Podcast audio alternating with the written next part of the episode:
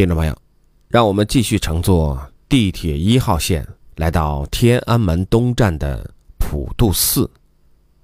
风云际会，南池子。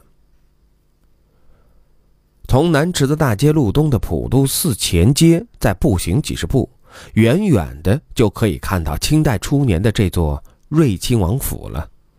如今的王府遗址保存下来的只有山门殿、银安殿和一些配房，但仍能显示出非凡的王者气派。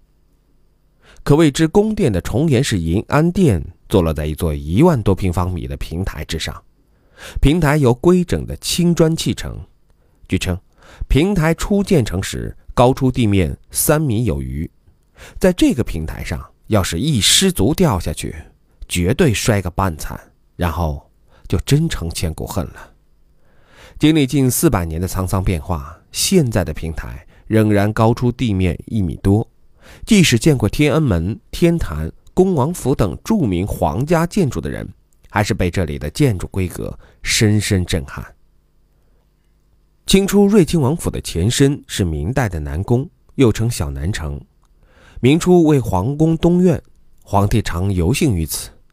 明代景泰年间，被囚于漠北的明英宗正统帝回京，在朝中引起轩然大波。俗话说：“一山难容二虎。”继任的明代宗景泰帝将他的前任视为眼中钉。可若是杀了正统帝，又惧于舆论压力，于是便将正统帝囚禁在小南城内。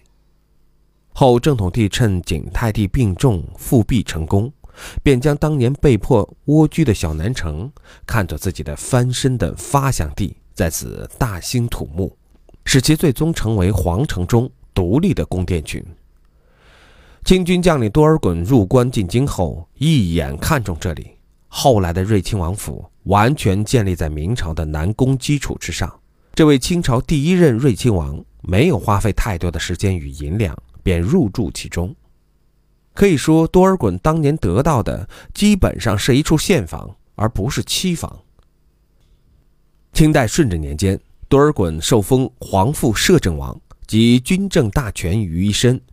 此后十年，全国的政治中心显然从紫禁城转移至瑞亲王府，许多军国大事都决于府中。而为了办公方便，多尔衮甚至将象征皇权的玉玺也存放于自己的府中。一时间，这地界龙虎聚首，势压朝野。就此，清初诗人国子监祭酒吴梅村曾有诗曰：“松林路转玉河行。”寂寂空园宿鸟惊，七载金藤归掌握，百僚车马会南城。如今这里的银安殿是昔日瑞王府仅存的主体建筑，也是当年多尔衮处理军政事务的所在。这座大殿坐北朝南，面积足有一万平方米，有三十六根红色挑檐柱围绕着，除了龙头纹首。琉璃瓦等细节能体现出建筑的高贵等级之外，三层重叠的檐缘更是一大特征。皇宫里被称为金銮宝殿的太和殿才只有两层檐缘，由此可见，当年这多尔衮的派头被皇上可打多了，怪不得最终要惹来鞭尸大祸。一六五零年，多尔衮病逝，朝廷追认多尔衮。为茂德修道、广业安公、安民立政、成敬义皇帝，庙号成宗。生前的无冕之君，终于在身后得到了梦寐以求的名分。但此后不久，诸位王公大臣开始奏议其罪，瑞亲王的爵位被削去，家产没收，府邸充公，一胚黄土埋葬的不仅是多尔衮的躯体，最终。也掩去了他一生的辉煌。瑞亲王府门前，昔日车水马龙，此时门可罗雀。清代康熙年间，多尔衮的府地被改为马哈嘎拉庙，翻译成汉语就是大黑神庙。据说当年庙里的马哈嘎拉佛一共有十二位，皆文殊观音化身及护法神。一七五五年。乾隆皇帝将庙宇重新修葺扩建，又给它起了个更为汉化的名字——普渡寺。乾隆帝还为大殿题额“慈济殿”，为殿内题额“觉海慈航”。寺内左侧的黑护法佛殿内，曾共有瑞亲王用过的甲胄、弓石，其中铠甲长七尺多，黄缎面上绣有龙的图案，胄直径九寸多。护相亦为黄色。刀剑弓矢的长度都比正常人使用的长出三分之一有余。从武器的长短可推断出多尔衮是个身材魁梧的人。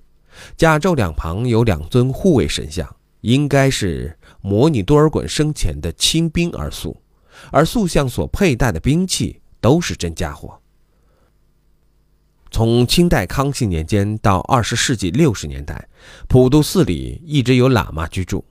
新中国成立后，随着喇嘛的搬出，附近的居民陆续搬进这座大庙。除去住人，寺院的山门还曾一度被改作粮店。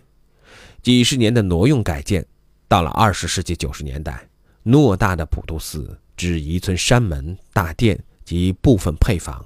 直到二零零三年，政府将这里仅存的院落整修重建，将当年的银安殿辟为北京税务博物馆，而原来的山门殿则用来陈列展现多尔衮王府以及普渡寺历史的展品。